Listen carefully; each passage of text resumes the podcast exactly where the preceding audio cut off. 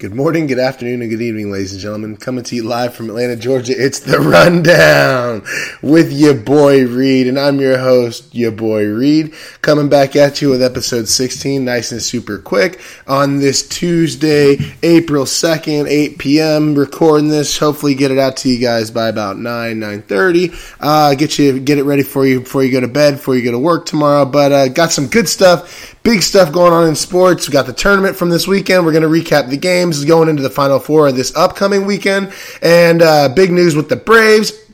I know we talked a little bit about the Braves also last podcast, and then some news with the AAF. I know we have also talked about that in the past. We had Gus on talking about how optimistic we were about the league, and uh, some news came out today that was the opposite of optimistic. So, if we have time, we'll get into that too. But without further ado, here's episode 16. Appreciate y'all rocking and rolling with me. Uh, yes, so Sweet 16 games, like I had said, they were about all they were cracked up to be with with with the blowouts that had happened in the uh, in the weekend prior to this this past last weekend. I was I was predicting we were going to have some pretty good games, and sure enough, we did.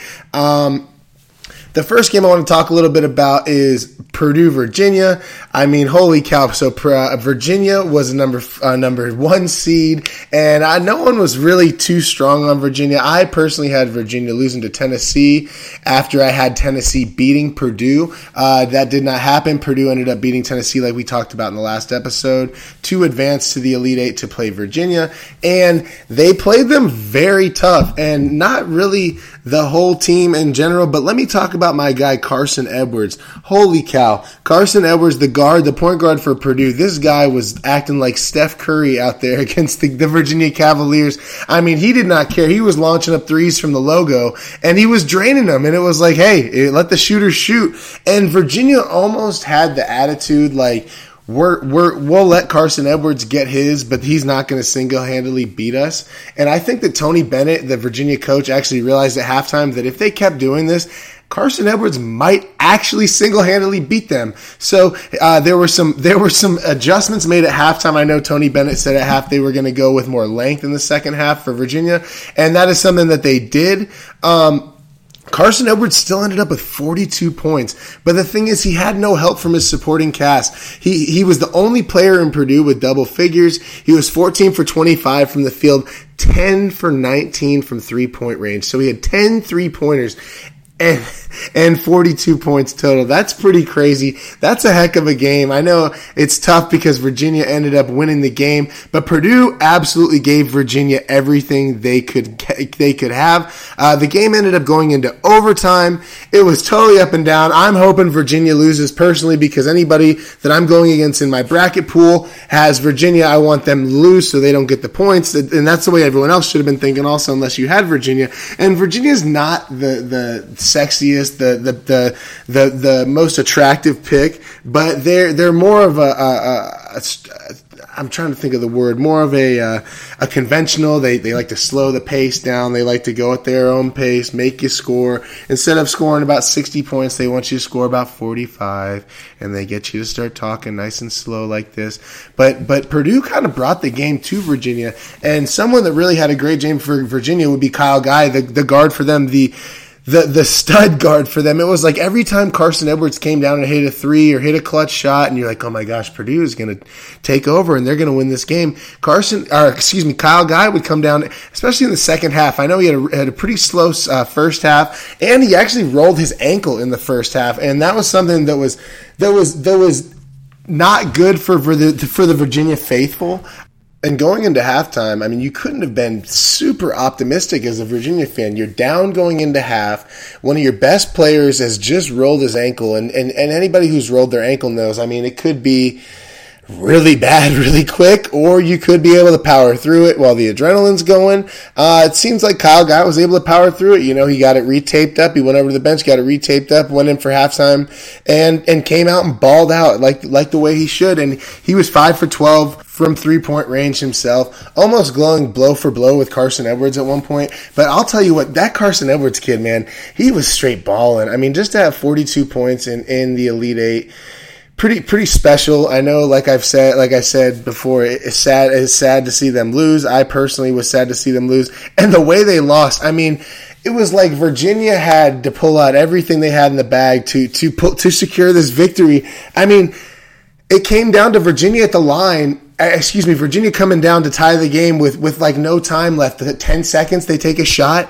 The ball ricochets back. And I, I remember looking up at the clock and, and, and, and Caitlin's already celebrating because he, she thinks that Purdue won. Three seconds left on the clock. The, the, the guard for Virginia, I mean, what's his name? DeAndre Hunter, excuse me, DeAndre Hunter. I mean, he saved the day. He secured that board, looked to the sidelines, made everyone on Purdue think he was going to the sidelines for a three pointer to win the game to one of his teammates, and and he threw it in a super quick pass to uh, Mamadi Mamadi Diakite, and uh, and Diakite was able to get that shot up with literally no time left on the clock to send it into overtime. And as a casual fan such as myself, watching that game, you know at that point, Virginia's got got to have momentum. They have momentum going in their in their in their favor going into overtime, and they were able to secure the victory in overtime. Super super disappointed for me to see, and uh, and was one of one of many tough losses that I actually took in my bracket took uh, throughout the weekend. But a great game nonetheless, and went to overtime, so you can't really be too upset about that. And Virginia being the uh, the number one seed that they are, they actually advanced to the Final Four. So congratulations to them. The second game I want to talk about a little bit is Texas Tech Gonzaga. This is a game that I personally, like I've said before, I had Texas Tech going to my Final Four. We talked a little bit about the la- on the last show about their coach and how he's a Bobby Knight disciple and how they play that switching man defense and they just suffocate you on defense and they get you out of your game plan. And this is some that they did against Gonzaga, and and they took it right to Gonzaga. And and and Nate, I know he was on last show, producer Nate, and, and uh, he was talking about Jarrett Culver as someone who he might be want to see on the Hawks, and and I agree. I mean, after watching Texas Tech really play again, I know I watched them play a little bit against Michigan, but that game was over so quick it was kind of hard to judge the, the the the guys that were playing. And in a close game against Gonzaga, everybody was playing their best, and Culver was definitely uh, the standout guy for for Texas Tech in my in my opinion. Uh, he had 19 points. He's an all around great guard. He would be an excellent complement to Trae Young in my opinion for the Hawks. And like I said before, Texas Tech, then they just brought the absolute swarming defense to Gonzaga, and it paid off. I mean, it seemed like it seemed like Gonzaga, like I, like I talked about in the Purdue Virginia game, Gonzaga being a number one seed. Also, it was like they were taking every punch and they weren't getting knocked out, but they were taking it, taking it, taking it. It seemed like like like we talked about Hachimura, Rui Hachimura had another big game for Gonzaga, and it was like he was coming down every time. He was one of the only guys that really stood out to me for Gonzaga. He had 22 points, but but turnovers, like I said, seemed to be the key that, that threw Gonzaga off off their their game. And Gonzaga committed 16 turnovers. Granted, I didn't go back and see how this is compared to uh, past games, and, and but 16 turnovers that's unusually high in my opinion for any team. I'd say you want to be right around five six under 10 at least. So that's suffocating Texas Tech defense. Your boy Reed picked them to go the Final Four, and what do they do? They mess around and go to the Final Four. So super excited for that. Um, they were able to take down Gonzaga, someone who I'm not a, always a huge fan of and they they go and stamp their ticket to the final four. So at this point you know i'm flying high going into sunday. We got kentucky auburn and then duke michigan state uh, saturday or excuse me sunday night. Super excited to w- watch those games. And the reason that kentucky actually was playing auburn was because i know we talked in the last show they were about to play houston.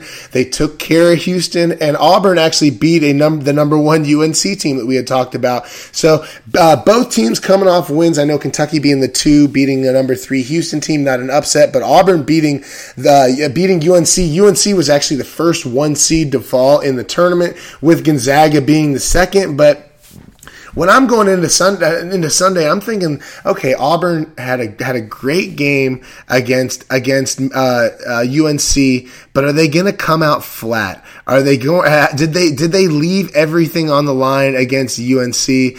And and and they also lost a key player in Chuma Okeke to a torn ACL against UNC, and that's something that, that Coach Bruce Pearl was emotional about after the game. You know, he was he actually teared up in the post game, and they had a, a Kiki stamp the bracket for them after the game, but but the it was not good. And after watching the play, anybody who knows sports and has seen an injury like that knows when a knee buckles like that, it's usually not good. So torn ACL for him. Um, so yeah, I was thinking Auburn was gonna be gonna be dead. Uh, all that all that adrenaline was gonna be gone going into the game against Kentucky, but I was actually pretty wrong. And uh, and and they came out they came out strong. And and it I, it was funny because I know we talked in the last show about PJ Washington being a, a, a huge factor for Kentucky if they wanted to make a run to the Final Four, as I was hoping they would, as I had Kentucky in my Final Four.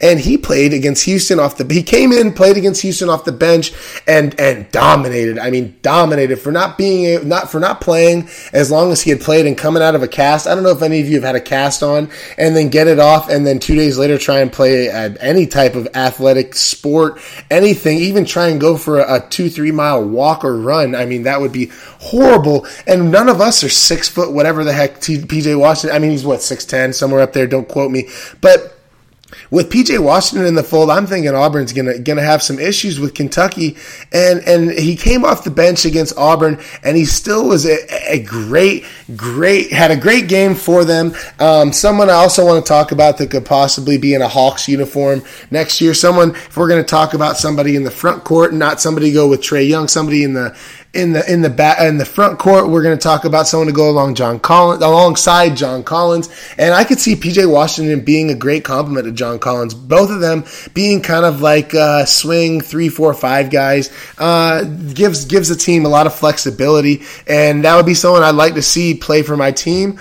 Um, but Kentucky came out and and looked great and it's something that Kentucky has always seemed to struggle with in the tournament, and something that PJ Washington personally struggled with, and something that I believe cost Kentucky the game ultimately. But that's going to be their free throw shooting. I mean, you know, you can talk about PJ Washington maybe you can't blame the game on him, in which I'm not doing that at all.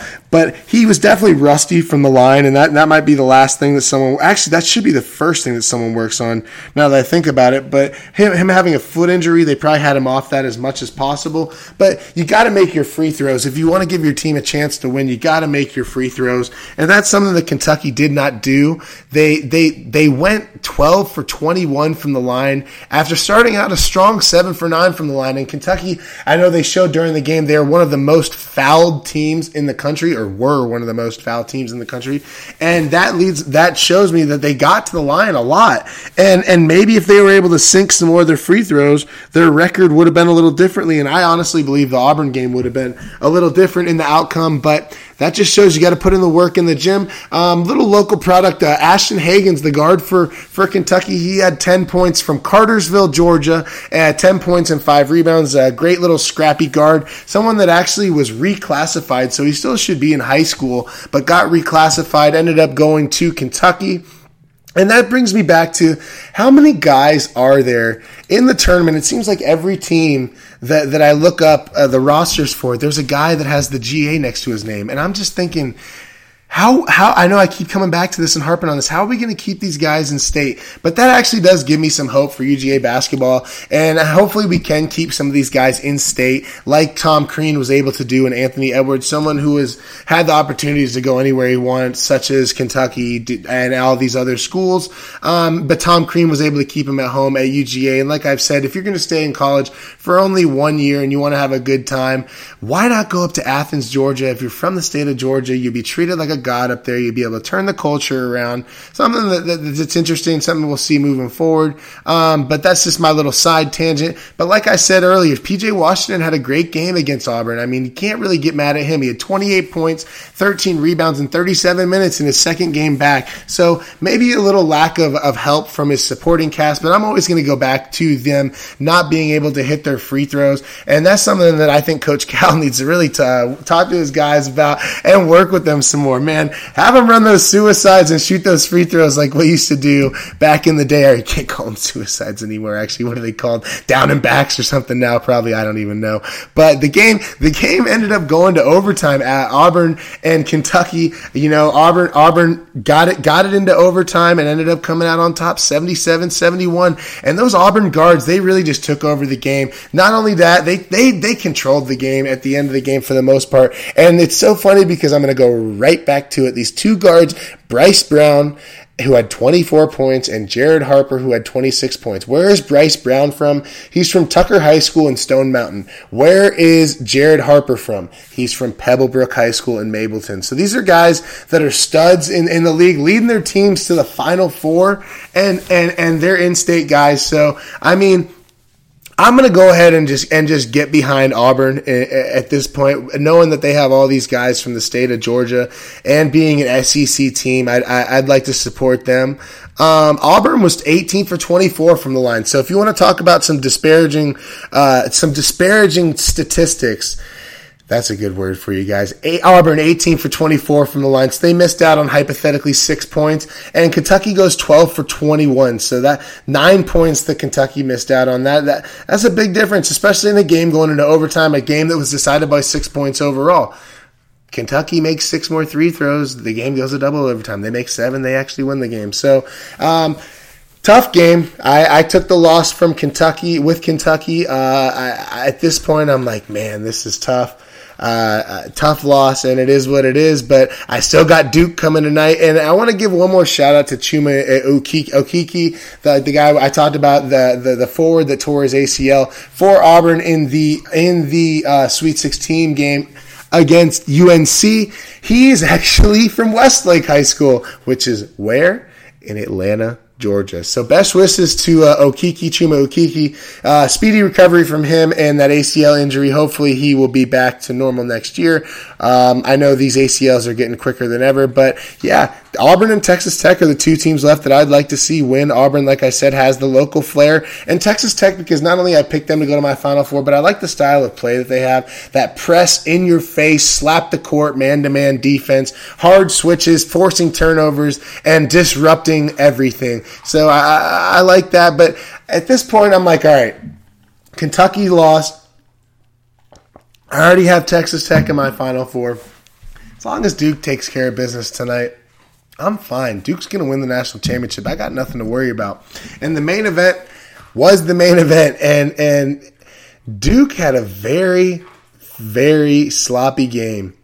And I know we, we had talked to you guys right before the Duke Virginia Tech game, and this is something that no one actually knew until the Duke Virginia Tech game. Cam Reddish actually did not start for Duke and did not play for Duke, and this is something that was that was uh, surprising to most people to hear, and a lot of a lot of stuff was flying around, and then we actually were able to figure out at about halftime of that Virginia Tech game that it was a knee injury. Um, that kept them out of the game. Alex O'Connell actually started for Duke being the pride of where? Milton High School in Milton, Georgia, just north of the city. Another guy that we'd love to see in a dog uniform. Uh, maybe he's got a little brother. But yeah, Reddish ended up not playing. Duke squeaked out another tough one against Virginia Tech on another buzzer beater where Virginia Tech missed an alley oop to win the uh, to tie the game and send it to overtime. But yeah, Reddish missed the game, being one of those three famed freshmen alongside, or four famed freshmen, I guess, alongside R.J. Barrett, Zion Williamson, and Tre Jones. But um, we I know we talked a lot at last episode when Nate was here about how Michigan State had the coaching in Tom Izzo and the experienced players to to give Duke a game, and and this is something that definitely showed. I mean, their experience and their coaching definitely, definitely, definitely came out came came to show in this game. Michigan State really had no panic throughout the game, and and and the exact opposite actually happened to Duke and their freshmen. I mean, the freshmen kind of looked like freshmen in this game. They Duke had a, had a had a uh, season high 17 turnovers in this game. I mean, oh, I know R.J. Barrett had 21 points, Zion Williamson had 24, and uh, and the game ultimately came down to the fouling game. Duke was winning throughout the whole game. Zion had a couple great dunks. And uh, Michigan State kept in the game though. Like I said, they held their composure. Coach Izzo kept those boys focused, and and and their their experience really showed. Cassius Winston and Xavier Tillman both led the way for uh, for excuse me for Michigan State. Winston having 20 points and Tillman having 19, and Cassius Winston who is a junior and Xavier Tillman who's a sophomore. So I don't know if that extra experience came to uh, came to show, but yeah, those Duke guys they they really struggled, and it was almost like Duke, you could tell, was the more talented team, but they had a sloppy game. And if you have a sloppy game against a great team like Michigan State, like like like yourself, and you don't make up for those for those 17 turnovers, I mean, 17 turnovers, that's a lot of turnovers to have in a game. I know we talked uh, just a minute ago about all the turnovers that Gonzaga had. I mean, shoot, Michigan or uh, Duke had more turnovers than they did, and they weren't even playing Texas Tech. So uh, sad to see that. And and it came down to the end. RJ Barrett on the line, I believe, about six seconds were left in the game, right around there. It was under 10, and he had two free throws to tie the game and uh, virtually give Michigan State the last chance to get a, a, shot up to tie it and send it to over, or excuse me, to take the lead instead of sending it to overtime. But Barrett missed the front end of the two free throws, and I was in shock, just like anybody else.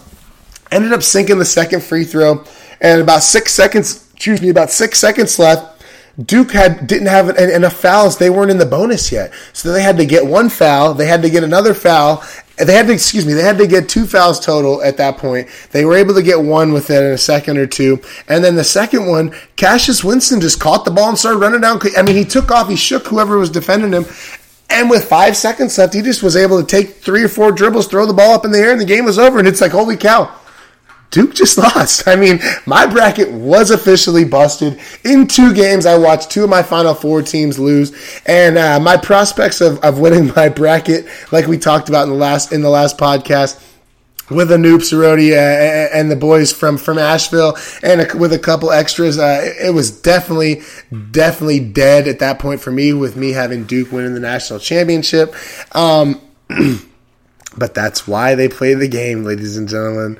That's why they play the game. Um, it'll be interesting to see. Uh, one more little thing, and then we're going to talk about get into some Brave stuff. Be interesting to see. I know we talked in, in past episodes how the ratings for this tournament have been the highest since I believe I, uh, I read 19, either 1991 or 1995. Regardless, a long freaking time ago uh, since since since the ratings were this high. But will the ratings be this high going into the Final Four. With Virginia being the only number one seed left, maybe, like I said, not being the sexiest pick, playing the slow pace of play that they play, and no more Zion Williamson and no more real star power in the individual, on the individual player level. Like I said, we have some star power in some people like Coach Tom Izzo. I know Kyle Guy is, a great, great, great player for Virginia. Not, not an everyday household name. Um, Texas Tech, Jarrett Culver, I, like, like, I said, great player, not a not a not a household name. So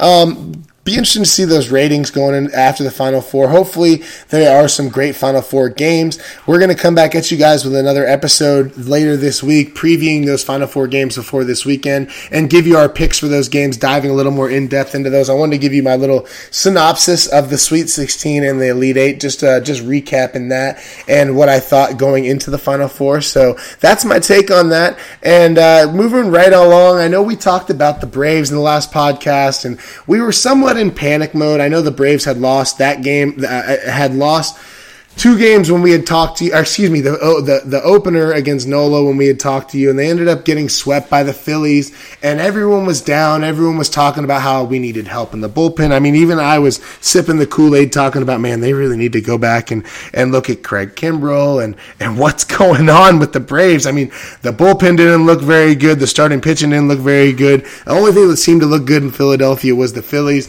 and uh, and that was very discouraging. But we were able to get them back home last night on Monday against the Cubs with a home opener. I know I was a little nervous myself coming off the sweep against the Phillies. We after getting swept by the Phillies, I'm like, oh lord, the Cubs are not are not a pushover.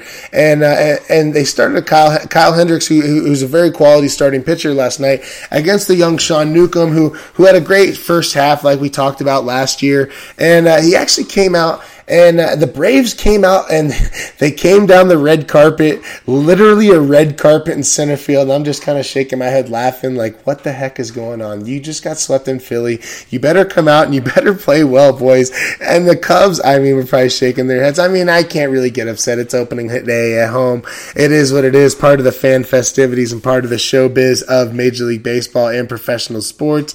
But, uh, but they definitely put on a show for the boys at SunTrust. They got up to an early lead against the Cubs, and they really didn't turn back. And this is something that was awesome to see. Um, Uh, and but there, the one the one thing I did not like to see was after the Braves got out to an early three nothing lead, like we talked about, Sean Newcomb coming out for the Braves, he did not put them away. And someone who who was a starting pitcher myself throughout my career playing baseball, whenever you have a lead, especially a multiple run lead, you want to be able to come out, you want to be able to pound the strike zone and make the other team beat you with their bats. And that's something that Newcomb was not able to do. He ended up throwing 90 plus pitches in just four innings, ended up walking four guys in four innings, and really, really, I mean, a couple hits from the Cubs here and there in this game, they could have really easily been right back in the game.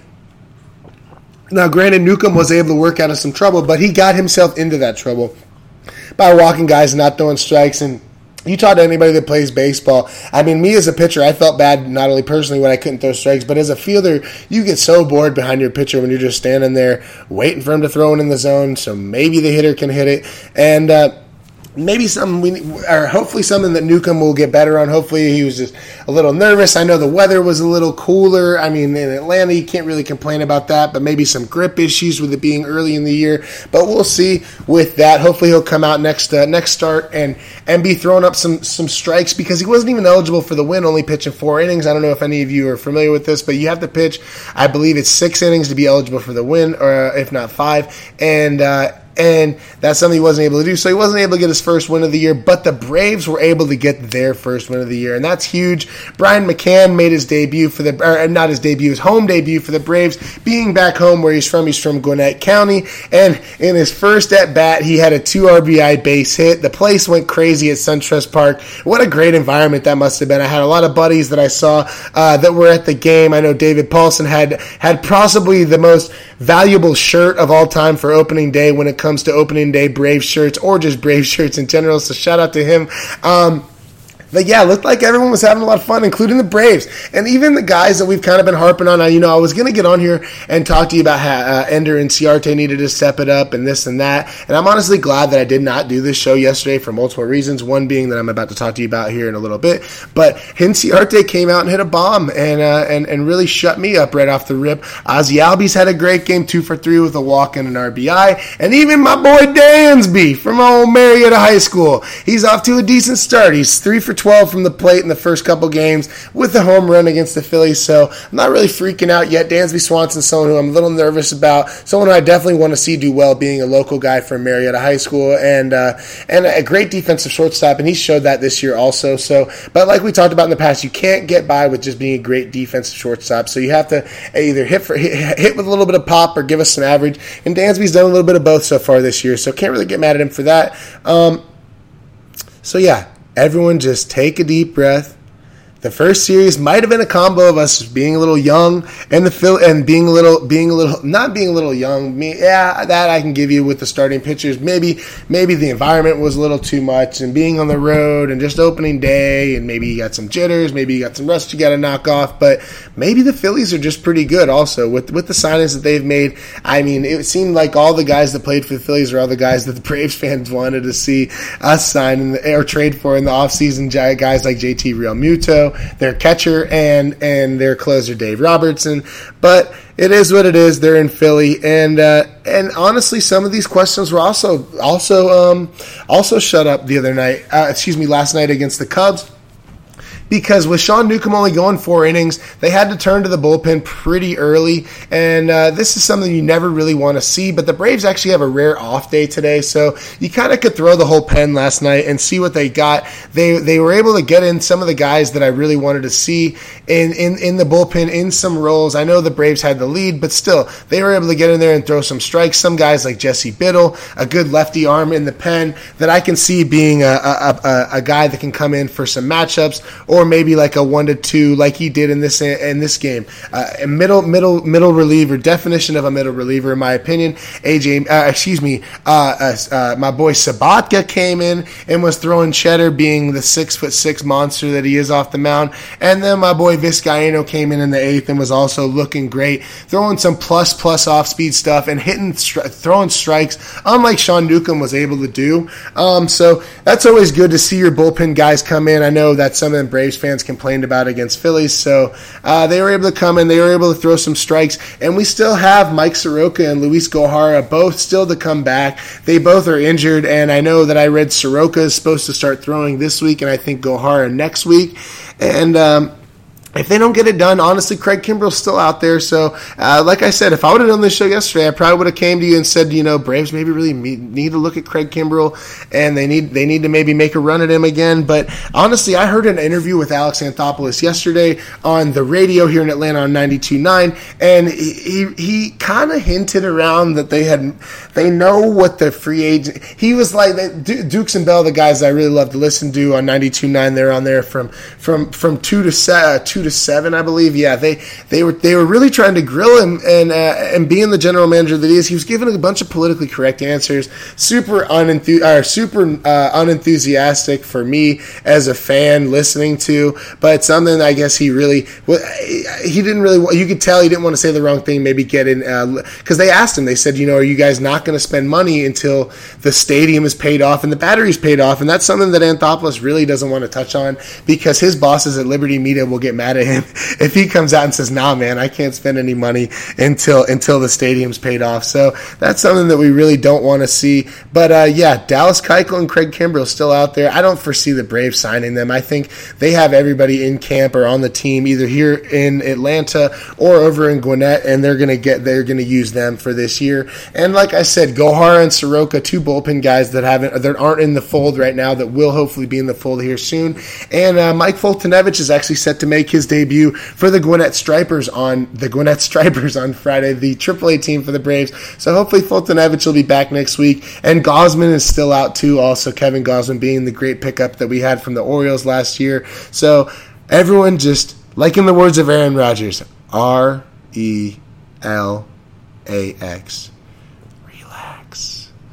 Give them a month and then we can freak out. I promise you guys, I will be the first one to freak out on here and, and, and, and talk about what the Braves need to do in order to make some, some, some stuff happen. But they honestly looked great last night against the Cubs. I know, like I've, we talked about, the, the baseball season is a grind, and uh, 160, 160 plus games is, is, is a lot of, is a lot of, uh, of, of resume to look at. So we really don't want to look too much into these first three or four games. But Another side story I want to talk about real quick is that Touki Toussaint is also in Gwinnett County and, and, and, with the Stripers playing with the AAA team. Touki is someone we talked about who I thought would maybe be a starter possibly going into the year this year. And I actually heard a, an interview with Brian Jordan on the radio today, and he said that he he thought that Touki Toussaint might have actually been with the big league club if the Braves would not have had the kind of weird schedule they've had to start out this year, um, with them already having two off days going into the game tomorrow with one of the off days coming today. So great to be able to come to you guys on the Braves off day. So uh, yeah, I mean they could easily bring Touki up to put him in the pen to be a reliever, someone that has uh, plus plus off speed stuff, a great fastball, and uh, is definitely a three three pitch guy with the changeup and the slider. And um, but he could also come back up and be be a starting pitcher for the Braves. So everyone, like I just said, don't don't panic, relax, and uh, and I think our Braves might be okay. But it's funny because I, hear that interview with Alex Anthopoulos yesterday, and they're grilling him about how the, the team might not spend any money until the stadium is is paid off and the battery's paid off. And then at about twelve twenty seven today, exactly twelve twenty seven today, I get an update on my phone, and I'm kind of shocked because I look at it and I'm like, all right, this isn't an April Fool's thing, is it? Because it's April second. I know there's some stuff came out yesterday. Tom Brady said he was retiring, uh, and and a couple of people fell for that. Pretty funny being an April Fool's joke, but it came out today that Ronald Acuna, my, he, my guy Ronnie, he signed an extension with the Braves, eight years, $100 million. And I'm like, wait, what? Like, no one had heard anything about this. Um, but it just shows you that, that with all these big contracts that we've talked about on this show, I mean, shoot, we talked about Mike Trout, we talked about Nolan Arenado, we talked about Bryce Harper. If you have this young talent, you might as well lock them up sooner than later because the number that they're going to want per year is just going to continue to go up. And with eight years, $100 million, I mean, as sad as this is to say, honestly, if Acuna keeps playing the way he's playing and keeps on the trajectory he's on, this is going to be a, an amazing deal for the Braves, an extremely team friendly deal. Uh, the team actually has a club option uh, for the last two years of the deal worth 17 mil apiece, and that actually brings the deal up to 124 million dollars total if both those team options are are exercised. And Acuna is going to be with the team until he's 31 years old, being 21 now. And it's interesting because he's going to get an. Uh, it's not interesting. It's crazy because he's going to be 31 and he's going to get another eight year deal, 10 year deal when he's 31. And Lord knows what these guys are going to be making 10, eight, 10 years from now when he's going, going through, uh, going through this and, and renegotiating his, his, contract. So big ups to the Braves, big ups to Alex Anthopoulos, locking up a stud in uh, Ronald Acuna. And, and I know a lot of people come out today and they've said that who was Acuna's agent? Holy cow, this is a terrible deal for him. And, you know, I can see where you're coming from, but listen to this. I mean, like we've talked about in the past on this show, all this baseball money is guaranteed, y'all. If, God forbid, knock on wood. I'm knocking on the Atlanta fans. I'm knocking on a bunch of wood right now. But if Acuna were to get hurt tomorrow and never play a game for the Braves again, he's got that money locked up, and and, and he's he's able to take care of his family and and and, and every all those that are close to him and and set up everybody for life. So shout out to Ronald Acuna, one of my favorite players, if not my favorite player out there for the Braves right now and in the league. Uh, he gets paid. He gets his eight year, hundred million dollar contract. So oh, Ronnie's a hundred dollar, hundred million dollar man now now. He becomes the biggest. It's actually the biggest deal pre-arbitration for any player. He uh, he he surpasses uh, the the deal that uh, the Angels gave to Mike Trout prior to the extension they gave him this offseason and the uh, the extension that the Houston Astros gave to LSU third baseman Alex Bregman. So Ronald Acuna, I mean, to be 21 years old and sign a hundred million dollar contract can't really be mad at that. Huge win for the Braves. Can't knock the man for taking his money today because what happens tomorrow? God forbid, you never know. Um, we're right here at about 35 minutes. I was going to talk a little bit about the AAF, and they they actually suspended play today indefinitely. It's not looking good for the AAF. Um, I'm going to do some more research on this. I know that I read some stuff about the majority owner, had something to do with a gambling app, and he really wanted to uh, push some sort of agenda with that gambling app, and the AAF was not really wanting to play ball with that, and maybe that was the the reason that he pulled his money. I know he was the majority stake owner, and so they had to suspend play. I know that it came out about a week or two ago that unless the AAF was able to work with the NFLPA, the the league would fold. Something that's very sad to see. Like I know we've dedicated a show in the past. Got my cousin Gus G, Gus G Money Handler on the show, talked to him about the AAF, and we were super optimistic about it. And it was, it was really looking good. And, it's sad to see that, that the league has been suspended as of right now. And things, like I said, not looking good. I'm going to actually go back, like, uh, since this show's actually gone particularly longer than we like to do. We're getting close to about 40 minutes now. And like I said, guys, give me some feedback. Let me know if you want me to talk a little more I tried to slow down a little more in this episode. I tend to get going super fast sometimes, and I'm so excited. I want to talk to you guys about stuff that I start talking a million miles an hour, and uh, and I'm going to try and kind of slow it down, give you guys a better better take on things had a couple cuts this episode, so good to hear that. Or, or, not good to hear that, but good to good to give you guys some nice clean content. I know the last episode might not have been the cleanest, but it was great stuff. We're super excited to be giving you guys this episode, and I'm gonna definitely dig more into the AAF, especially with the XFL coming back around. We don't want to want that to be the uh, the case with them. That's something we're gonna debate in the uh, next episode possibly. But yeah, give me some feedback. Let me know if you want me to go maybe a little longer in the episodes, closer to 45 minutes to an hour, or right about 30 minutes is right about as long as you're going to listen to my voice. So, uh, episode 16, yeah, uh, I'm super excited to be giving you guys this content. Hopefully, you like my my synopsises of uh, of the games, whether it's the Braves game or the basketball games. If you uh, if you want to hear me talk about anything else, feel free to give me a shout on Twitter at, uh, at your boy Reid Y A B O I R E I D. And uh, yeah, this show is brought to you by Peach State College Sports, like we talked about in the past. So shoot over there, uh, check out some articles. I'll be posting this on there, and and you can see some other stuff regarding your schools. But uh, that's all we really have for you guys tonight. I wanted to get this out to you right here at about, like I said, 38 and a half, 34, 39 minutes. So uh, that's all I really got for you guys. So uh, as always, if you can't be safe, be careful. I'm your boy Reid and I'm out. Peace!